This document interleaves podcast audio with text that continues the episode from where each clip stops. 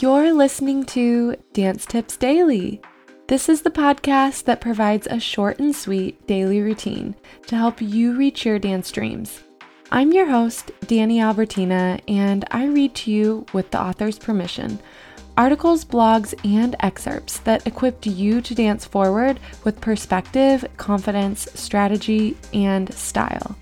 As a dancer, choreographer, and educator who's twirled through the highs and lows of this career, I'm passionate about curating information that inspires and improves the quality of dancer life. My mission is to highlight those who make our industry a brighter place by sharing their unique light and fighting for what is kind and right. DTD amplifies the voices of creatives who help you and me become a more well rounded and grounded artist. I believe that daily routines have the power to transform into daily habits, and daily habits have the power to transform big dreams to reality. If you do too, and are ready to spend a little time growing a little more, little by little each day, let's dance in. This is episode number 476 featuring Denise Caston Clark. All the Little Things. It's December 20th, 2021, and we have a Mindful Monday tip for you here at Dance Tips Daily. Let's dance on into Denise's blog, All the Little Things. I don't remember what awards I got at any dance competitions I participated in. I barely remember my graduation ceremonies, I may have had some small graduation party, but I don't remember that either. As great as my wedding was, all nine minutes, the best part is the marriage.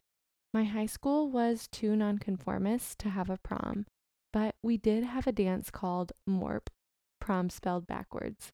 I'm grateful to my good friend who took me as his date, but I don't remember the actual dance. Many of us are missing out on milestone events this year. While those singular days and moments I mentioned don't live strongly in my memory, the countless moments that led to them or came afterward always will.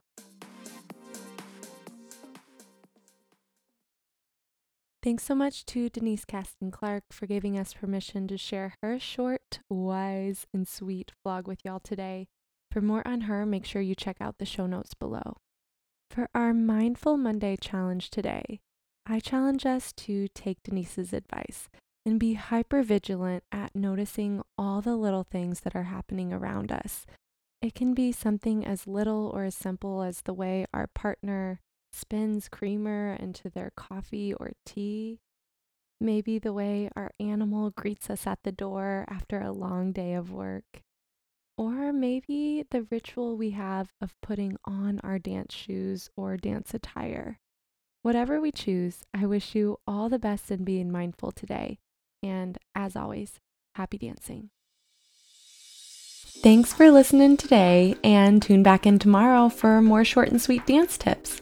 If you're looking for a deeper dive, check out the bonus episodes released the first of every month where I interview those in our field who keep our industry moving and grooving.